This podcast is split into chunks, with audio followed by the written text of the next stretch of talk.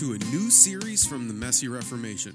There's been a lot of discussion and deliberation coming out of Synod 2022 around issues of sexuality. Much of the discussion has focused on whether the decisions made were good or bad, helpful or hurtful.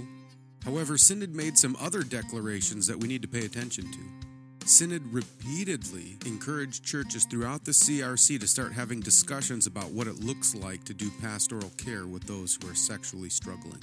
Synod stated that the Human Sexuality Report offered sound introductory guidance for churches that should serve as conversation starters on how to best do pastoral care in these circumstances.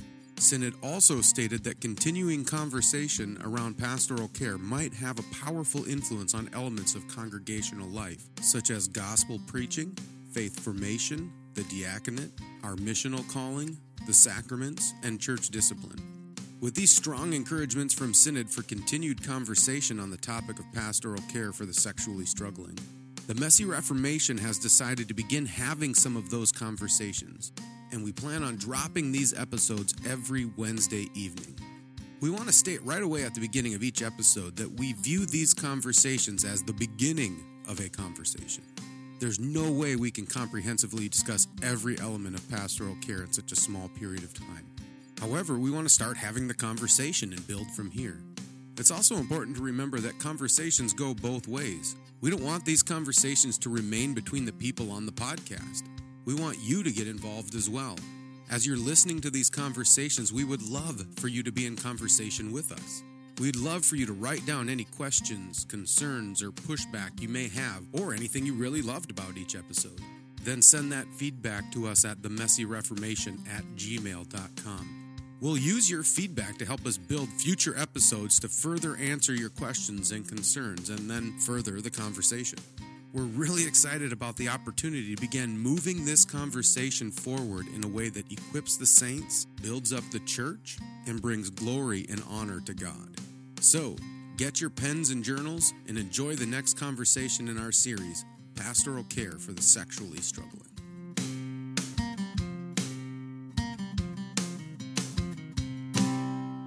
So, Peter, you've been kind of laying out this framework for us to be looking at when we're doing pastoral care for people who are struggling with same sex attraction, that we should be looking for the prejudice or the misunderstanding that they've been experiencing, the shame that they've been experiencing, and the loneliness.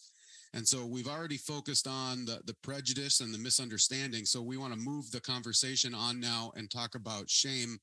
And why don't you just kick us off in that by talking about uh, some of your own uh, experiences of this throughout your life.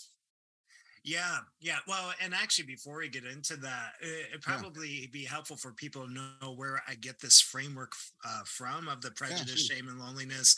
I'm not pulling this out of thin air. I first like encountered this with the 1973 report. Um, the 73 report doesn't use the exact same language, but uses the same framework. Um, and uh, i the first time i read it i found it super super helpful and uh, that's how i've uh, um, i've i've used that as a sort of foundation. So mm. this isn't a out of thin air sort of thing. Um, i'm not that brilliant. for a while. So um, the uh, shame aspect of this uh, people have different definitions of, of, of shame. So the definition that I am using with this is the idea that you are unlovable. Uh, so it's mm. not so much that you're not loved, but that it is impossible to be loved. Um, and so uh, somebody uh, somebody who's attracted to the same sex can have this experience on multiple levels of love your interactions with other people but also um, your relationship with god. Um, and that for me that was the bigger aspect of my life journey because like for many years um, like for my middle school high school and even probably a good chunk of my college years i truly believed that god hated me because of my sexuality and and much of that too is also aggravated by the experiences I had with the Exodus International and those uh, um, sort of quote unquote ministries, um, uh, because that's kind of a um, an aspect of of their their teaching as well that um, yeah, that um, gay people can't uh, or people are attracted to the same sex whatever language you want to use cannot have a good relationship with with god um and so so that is so me going like most of my or a good chunk of my life believing that that is shame right there and yeah. totally against the gospel in every respect uh um not purposely against the gospel of course but it's like the gospel is the idea that that uh, um, God loves us even while we were still enemies. Like even when we were at our most unlovable state, God so deeply loves us. And so um, that uh, which this this should also be an indictment on the church too, because um, one of the reasons why I believed that is those are the messages I received from church and Christian ministries like Exodus and uh, all those sorts of things. Um, so shame, shame can impact every aspect of of somebody's life. Like if you if you think you're hated by god um or if the um if the family you belong to or the church you belong to if you think that you're unlovable or hated by that those communities that will impact every aspect of of your life and um, it, it, it can be very difficult to to uh, live in a healthy manner. Yeah. Well and so for you you know you you were feeling like that uh, was that because you were hearing these types of things from your from your family or from your church? Or you said you've heard that i mean probably not explicitly through exodus international. I don't think they would explicitly say like god doesn't love you but maybe well, just in, a way they, around they of do, but oh really? Oh wow. Okay. Like, i i don't have a lot of experience with them so. Yeah or like like exodus really placed a different standard of of uh, what sanctification is of that uh, in order to be sanctified you really have to become straight first essentially um, uh, like you can't really live a life that's pleasing to god in the the um, current state of your orientation uh, wow um, Gotcha. So I can see then how that like misunderstand. This is why theology matters. One, exactly. right? Because uh like uh, like misunderstanding theology or misunderstanding sanctification causes people to live in shame. If they think That's, that if they think that sanctification is like this immediate process in their life, then of course you're going to think like, well, I'm not being sanctified quickly enough. Maybe God doesn't love me.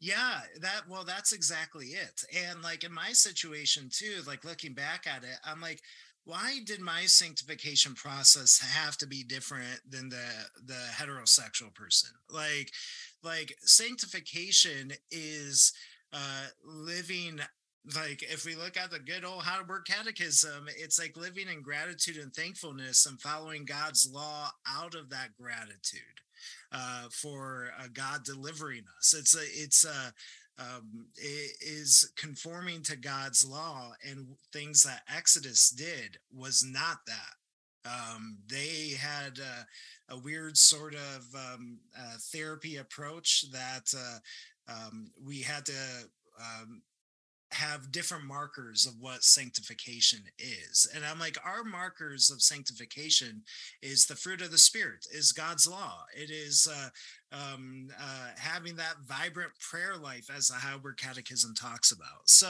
it's, yeah, good theology corrects a lot of this. Amen. Well, and the Heidelberg Catechism, right? This is uh, one of my favorite parts of the Heidelberg Catechism says, you know, what's involved in genuine repentance or conversion? And it says two things, right? The dying away of the old self and the rising to life of the new. And it says, well, what's involved in the dying away of the old self? To hate sin and to more and more run away from it, right? And it's this mm-hmm. idea that it's like, it's a progressive, slow thing. And then the opposite is to what's the rising to life of the new self is to uh, wholehearted joy in, in, following Christ. I, I forget. I don't have that part memorized perfectly, but either way, it's come it's, on, man. I, I expect know. every single word man. of the Heidelberg. but you would think I would have it memorized since it's my favorite part because it it shows both and it shows this more and more running away from sin, but it also shows more and more running toward wholehearted joy in Christ. Um, and both of it gives us the sense that it's a it's a long, slow process. Yeah. And uh, and that's what I think we need to understand. I, I still remember uh, John Piper. I almost said John Calvin, but they're different. Uh, John, yes. John Piper being asked a question um, at a conference, and he was asked, like, when do you most doubt God? And he said, when I realize how slow my sanctification has been. And I thought that was profound in some ways when he, you know, I mean, it's kind of well, whatever. It's kind of the Baptist in him, right? Baptists have this sense like we almost, yeah, I don't know. Us Reformed people are are told that we like live too much in our freedom and we're too free, and Baptists are probably going to lean more toward legalism, right? Mm-hmm. And so they have this sense where like I need to be perfect and I'm not, and so is God really working in my life, right? And so again, it's it's misunderstanding that sanctification in our own life is way slower than we want it to be and the truth is, it's going to be the same in someone else's life. But if we mess that up, then people start to feel this this shame, right? This unlovability by God. Yeah. Well, and like one of the ways like that you can address the shame at least within my life and might not be the same for for everybody but my my introduction to reformed theology one of the introductions um, was through the issue of predestination. I went through, I went to the Bible college I went to after my uh, high school years and time with Exodus International was a, sort of anti Calvinist uh, Church of Christ Bible College.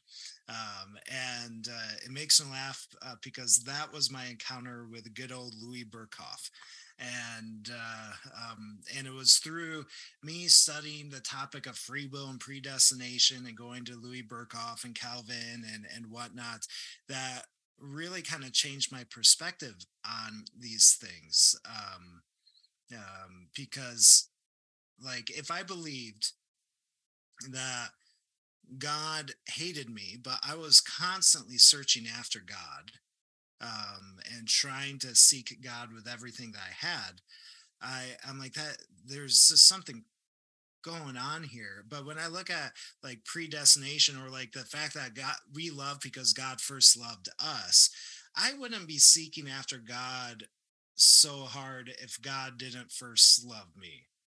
Like it's uh kind of it, it changed my entire uh perspective on like you know, I don't think God actually does hate me. Now I know predestination is a controversial doctrine, and many like uh, some people have gotten like the opposite reaction when when they hear that. But but for me, it was the most comforting comforting doctrine I I encountered. Um, and it's it's realizing that um, what a person is dealing with, uh, the situations that they're in, does not define um, the relationship that somebody has with God. It is Christ who defines that.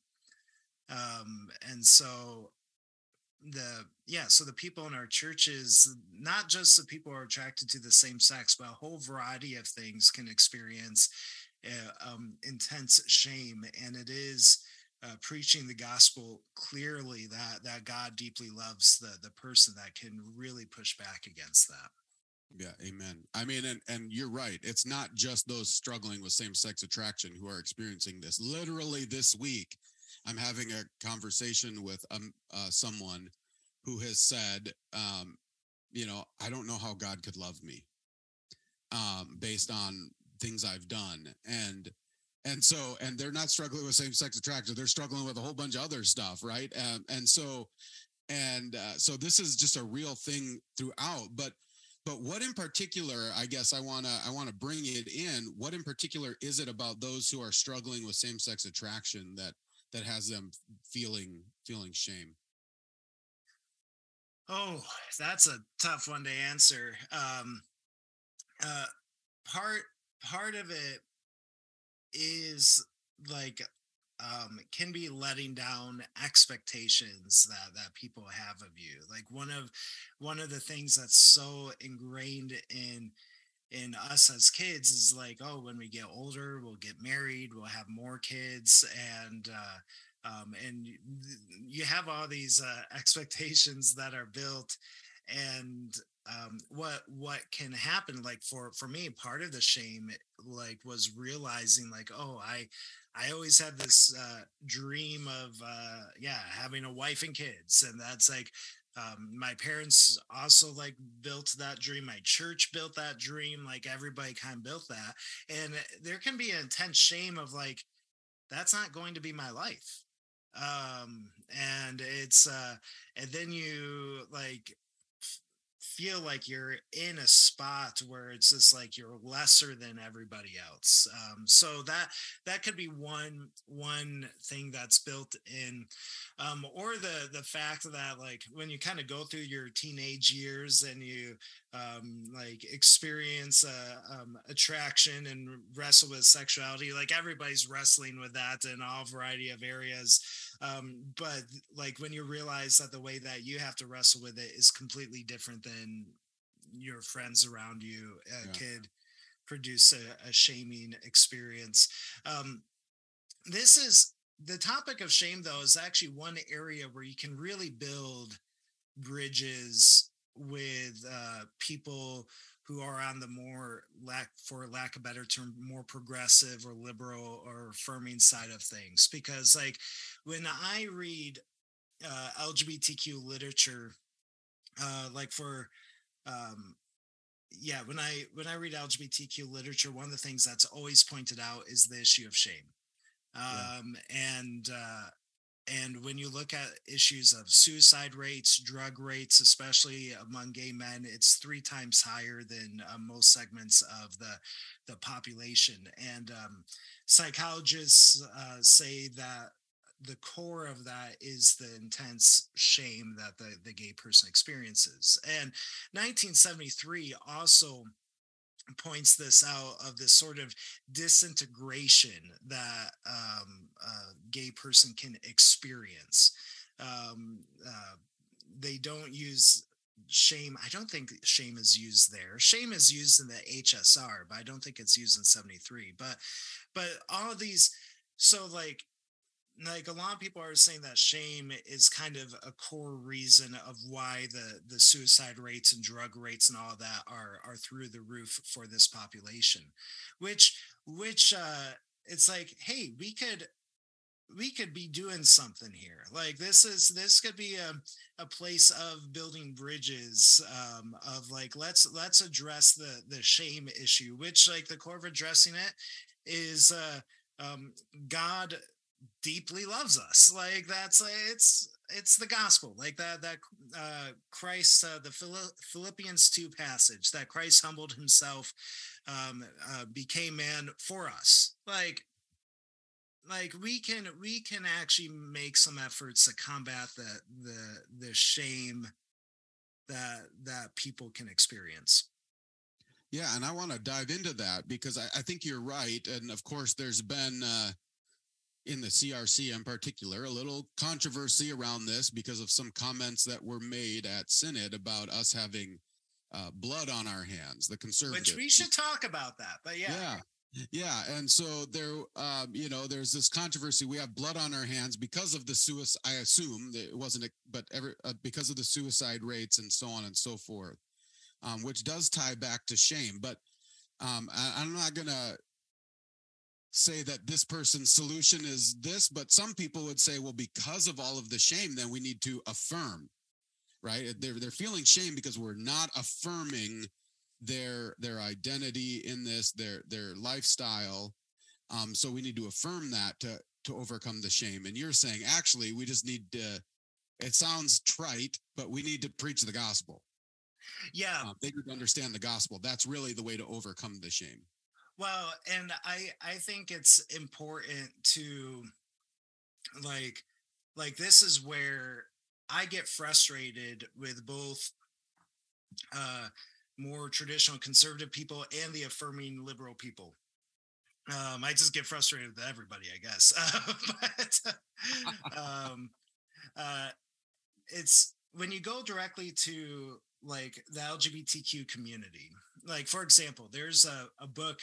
I'm not endorsing this book because uh, this uh, a lot of you would be horrified by what it says. Uh, but there's a, a classic book in the LGBTQ community called "The Velvet Rage" by Alan Downs, and it's uh, he's a gay psychologist.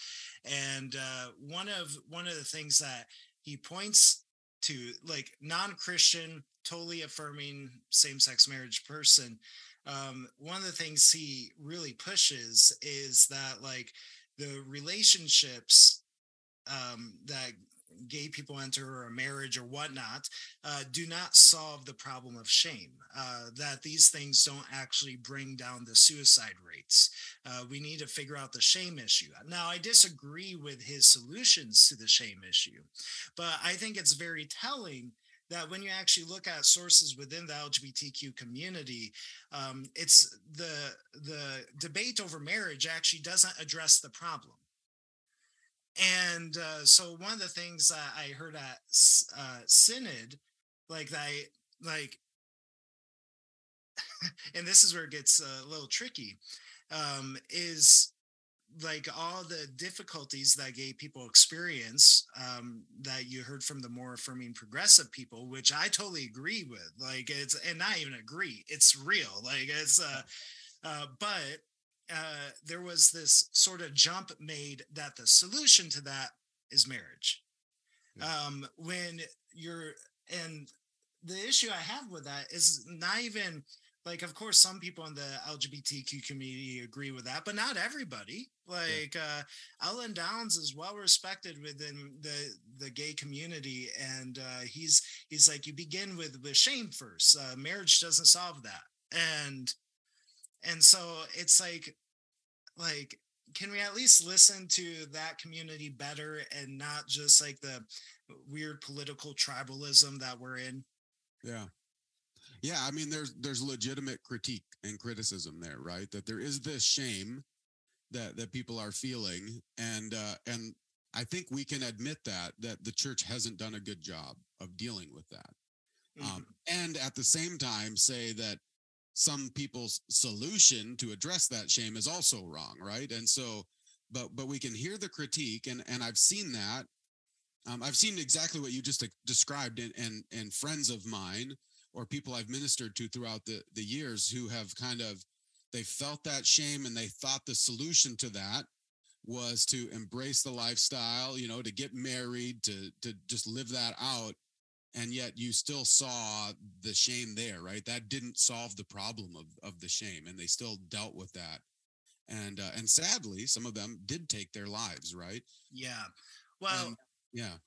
Oh, and it's like a helpful way of looking at this is in um, uh, heterosexual marriage. Would we tell people that that solves the shame that a person is dealing with? No, we would say like uh, you should get some counseling and yeah. uh, work through these issues. And uh, um, it's like we don't think that marriage, or we shouldn't think that marriage solves all of our problems. Uh, um, on and in the day-to-day lives of most people why do we say that it should for uh, this other group of people as well. Like it, yeah. Oh yeah, it's a uh, the blood on your hands comment though from Synod.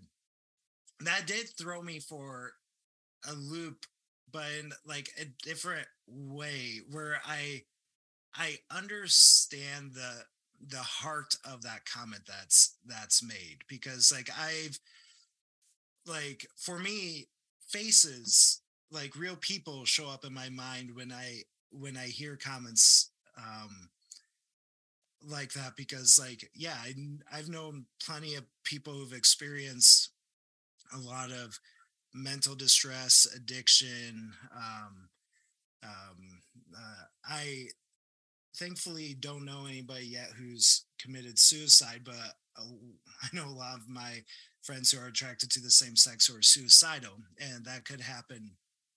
Um, like these are real things and i very much appreciate the heart of that person's comment but i really struggle uh, because uh, what they did in in the comment there was related to 1973 yeah. Um and uh it's uh like you you see like what they're trying to do is relate it to the fact that we don't allow same-sex marriage is why this is continuing.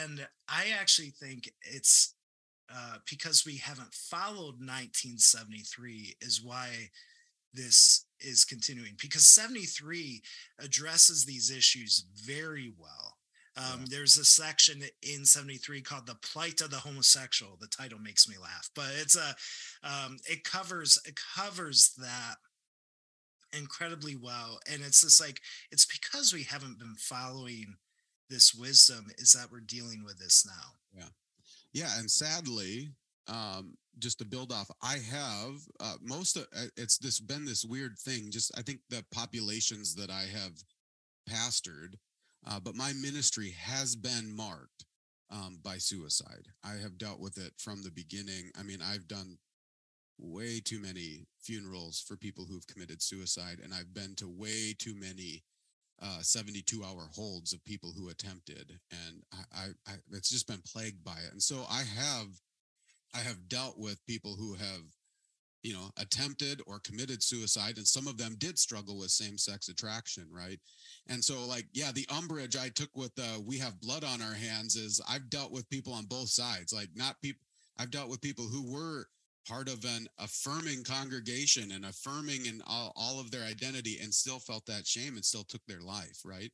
Mm-hmm. And so, I was like, the, the solution isn't to change the doctrine. I think you're right that that we just haven't lived up to it. We've you know our life and our doctrine have not walked hand in hand. You know we we've said we believe certain things and then we haven't lived those things out. And that's where some of the problem is. But the the solution isn't to to change it. The solution and again i say it sounds trite because people get angry when you say like well the solution's just the gospel. And it's like but it but it is right? Because that's mm-hmm. where we we truly see who god is and who we are right? And that and that that is really the solution to this the the this the problem of shame. One of the most helpful books that i've encountered that addresses shame um, for all christians is uh, gentle and lowly um, um, by dane ortlund i think that's his name. Yeah. Um, highly recommend the book if you haven't read it. I have a feeling most of the people who listen to this podcast have at least heard of it, and so, but it's a uh, it's been a helpful book, I think, within my ministry setting too, to uh, for people to um, recognize God's heart because that's that really helps push back the the shame because when we understand God's heart and God's deep care and love and and um, and and whatnot, like we we can uh, take that truth and just push that against the lies that we experience and yeah yeah. So as we're doing pastoral care for someone, um, and again, we're focusing specifically on those struggling with same-sex attraction. Uh, what types of things should we be looking for that are going to cue up, like, oh, here's here's where this person's experiencing shame, or this is the way in which they're experiencing shame. What types of words or phrases or thoughts should we be looking for? Uh, let me let me um change that a little sure. bit. Um, um, because everybody will kind of express the shame differently. So I really kind of yeah. uh, struggle of like uh, uh, these are the signs that that we're looking for. I I think what's helpful is to um, be careful not to add to that burden. Um, and so one of one of the things like one of the things that concerns me about how we've been discussing the HSR um, in the denomination is uh, people who are attracted to the same sex can see themselves as a problem. Mm. Um, it's uh, and it makes sense why because everybody is debating ruthlessly um, over over this and it's just like so if somebody sees themselves as the problem, the shame is going to increase all the more. Yeah. And I like one of the things that I am ultra critical of with how the denomination is having uh, these conversations, because of course the issues are very very important like the the theological biblical implications are huge uh but we we can be gentler and not aggressive and we could be filled with kindness and peace um, and it's essential with this because um, when when uh, people are attracted to the same sex sees the controversy they will take that controversy and place it on themselves mm. and that will increase the the shame tenfold if if they see themselves as the problem in the church. We we have to change that.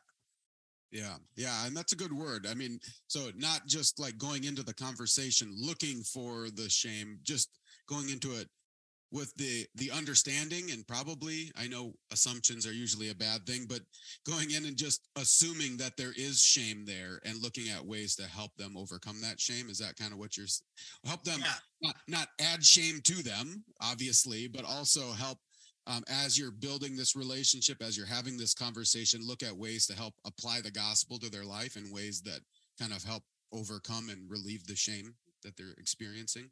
Yeah, like there's um um like I think a helpful approach to these things is uh uh um, making sure you're not adding more burdens. So there's a book out there uh, called uh, Heavy Burdens by uh, Bridget Eileen Rivera. Now, some of her arguments and some of her ideas would just horrify some people. So that's my caveat there. But the the uh, approach that she takes in that book is uh, because she's somebody who's attracted to the same sex and committed to celibacy, and uh, she takes the the sort of approach is like it's already uh, a, a difficult sacrifice to be committed to celibacy.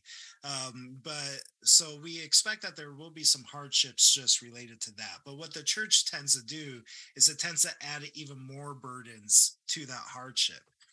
And so we need to be ultra aware, I think, of like, oh, is the way I'm having this conversation, am I adding more burdens to a life that's already difficult? Yeah.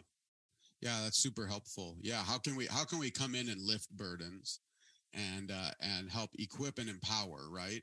I think that's a big a big part of it cuz some people want to again, you know, the the concern I think like most pastors that I know really love people, right? They're not just big jerks who are wanting to come in and like beat someone over the head with the Bible, they're, right? They're in ministry because they love people. Like Yeah, I mean that's the reality. So like even the conservatives, right? We we don't like find joy walking around like beating people over the head with Bible verses no matter what, you know, if we want to be characterized by that.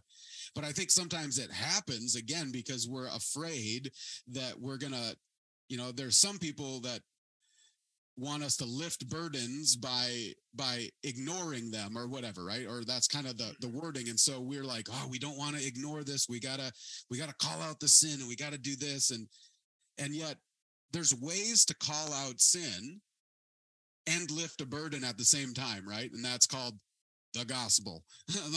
Like repent and believe right? And so i think i think we again it keeps coming back to the gospel because i think we need to have a deep understanding of the gospel like a not more than just a surface level of it the deep understanding and how that applies to people's lives as we interact with them. Yeah so let me let me read a portion uh, from the 1973 report. That'd be great. Um, within uh, yeah, so it says within this fellowship of love, the homosexual who has been justified and sanctified by Christ must be accepted in his homosexuality so that in the congregation he does not need to wear a mask and conduct himself like a hypocrite, living in constant fear of discovery and exposure, nor when his identity is known should he receive the painful rejection and diminution homosexuals so often experience.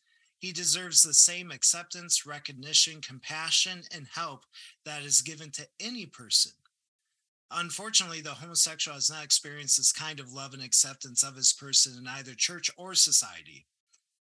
It has been said that the homosexual has been far more sinned against than he has sinned. In the light of our understanding of homosexuality today, Christians bear a great burden of guilt relative to such persons. And yeah. and so that's I'm like, oh man, that's uh that is that is key. And the HSR echoes this too, because like the HSR makes it pretty clear that within our churches, people who are attracted to the the same sex need to be um, able to be involved in every aspect of the church community like even being deacons and elders and pastors um, and 73 says this as well like if if somebody submits themselves to the yoke of christ they should like everybody else they should be included into all aspects of of the church community. So so that would be a way to address shame here is to have like if there's somebody who's attracted to the the same sex in your church don't see them as a gift i mean as a burden but as a gift yeah don't see them as a gift. Don't see them as a burden but as a gift to the church community uh, because 73 and hsr also say that as well. Yeah yeah and i think you're you're kind of getting at uh you know i haven't done a lot of like deep study on shame i mean we kind of have this understanding of it just biblically but but what you, as we've been talking about it, you've been kind of looking at like two different aspects of shame, I would say. One is this like not feeling loved by God because of who you are, but there's also like basically the two greatest commandments, right? You're not feeling loved by God and you're not feeling loved by others, right? You're feeling like mm-hmm. separated, like other, like I'm not really part of the community and and I'm not really loved by God.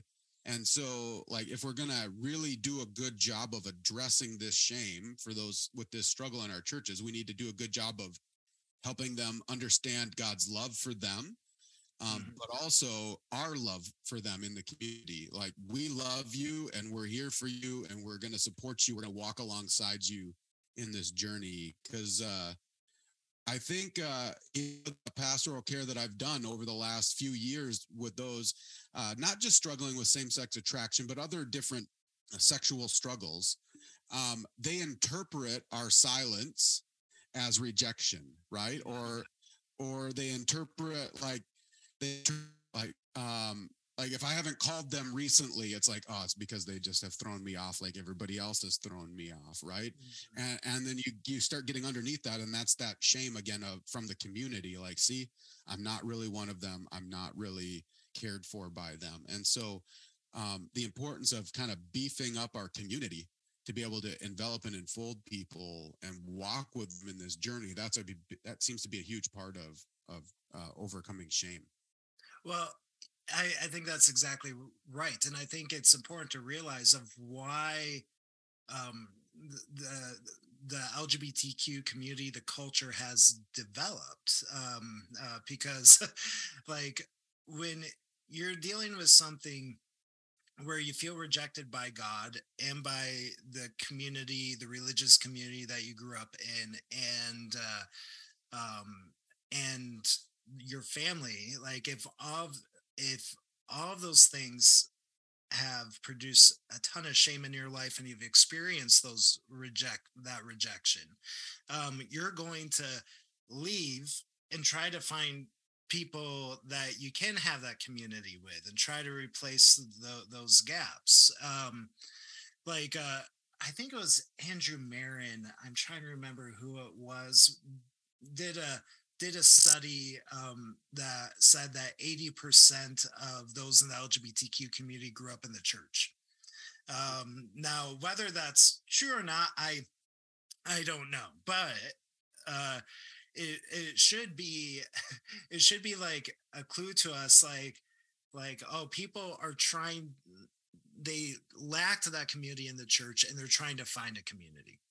Yeah. And so what what could alleviate that is providing that community, which would lead into our next topic. So it would, that would. I mean, the reality is each one of these frameworks, uh, the the prejudice, misunderstanding, and the shame and the loneliness, they're all deeply connected.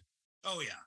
because uh, I was thinking of a conversation I had with somebody recently who uh, they struggle with kind of gender identity issues, and uh, and I was talking to them, and they had said a pretty like bold statement, like my parents don't love me, and uh, and I have a good relationship with this person, so I kind of pushed back and said, "Do you really mean that? Do your parents not love you?"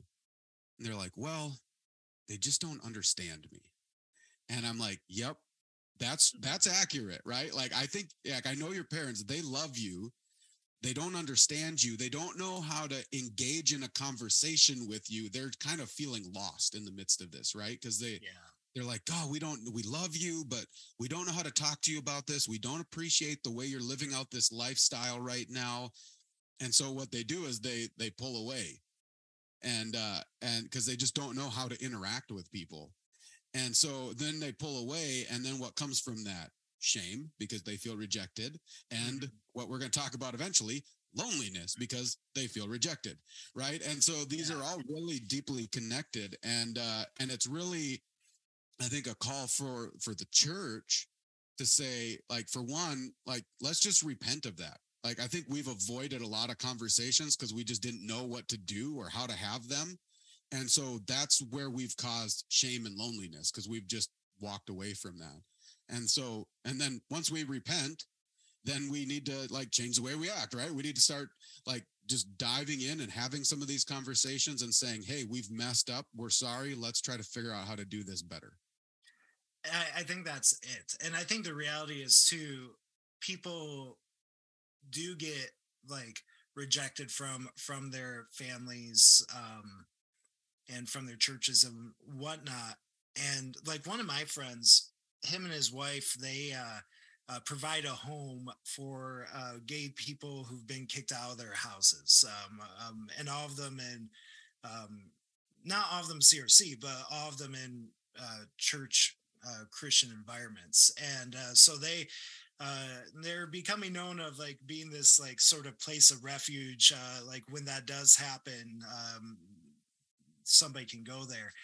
What if church communities committed to that sort of thing? Because I I know it's not as common, but it's common enough uh, where like if a church uh, hears of a um, uh, a gay person or somebody who's attracted to the same sex being kicked out of their house, provide a house for them.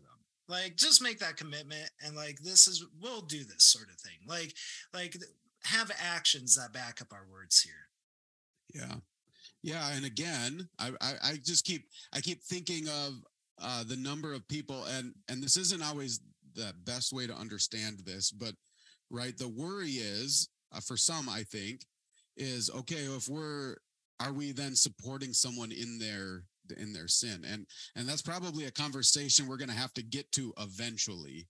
Uh, you and I talking about, okay, how do we, how do we uh, draw lines in in in you know encouraging someone living a sinful lifestyle if that's what they're doing um or or just supporting people who've been mistreated right?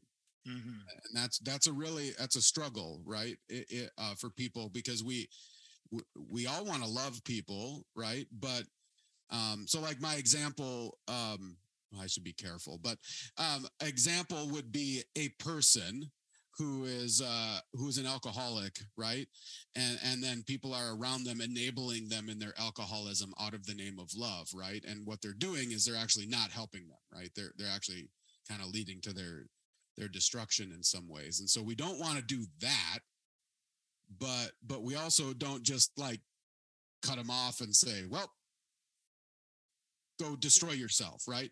And so like how do we how do we walk that line this gets this gets really tricky because as we talked about earlier with sanctification it's a it's a long process um and uh like it, it makes me laugh that i'm going to bring this up i'll bring it up.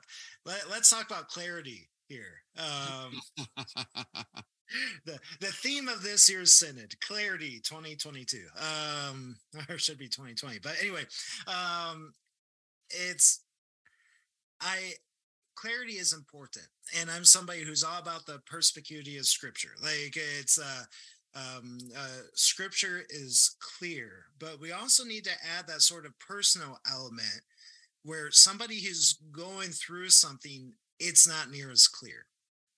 Um, like for like some of you may say like, oh, scripture is very clear on um, issues of uh, same-sex relationships and whatnot and and it is but for me it took years and years and years of wrestling and digging into scripture and it's been a long long long journey and uh, because it's a very personal thing for me and i have to like work out like try to be aware of my own blind spots my own weaknesses and and all that stuff and so one of the things that we need to be aware of like yes we believe in the clarity of scripture uh, but we also need to realize somebody in the midst of these things things are not as clear. And so so i get the um the importance of like you don't want to like uh um, be a support for somebody who's continuing in sin uh, but we should not we should also be incredibly patient like uh, because if somebody's actively wrestling with these things it could take years. Yeah. And it's like like be be patient in the same way that god is incredibly patient. Yeah.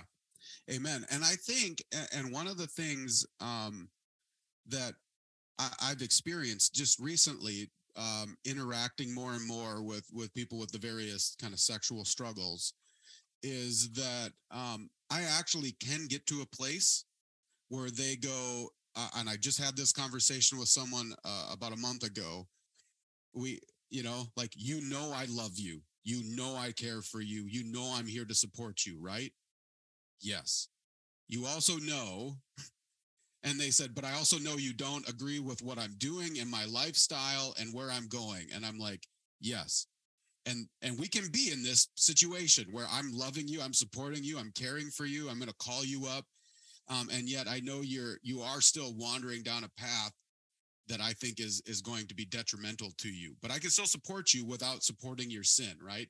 And so that's kind of the nuance of these conversations. And I think you know, people worry that we can't actually get to those positions, but we actually can get to a position where they realize that about us as well.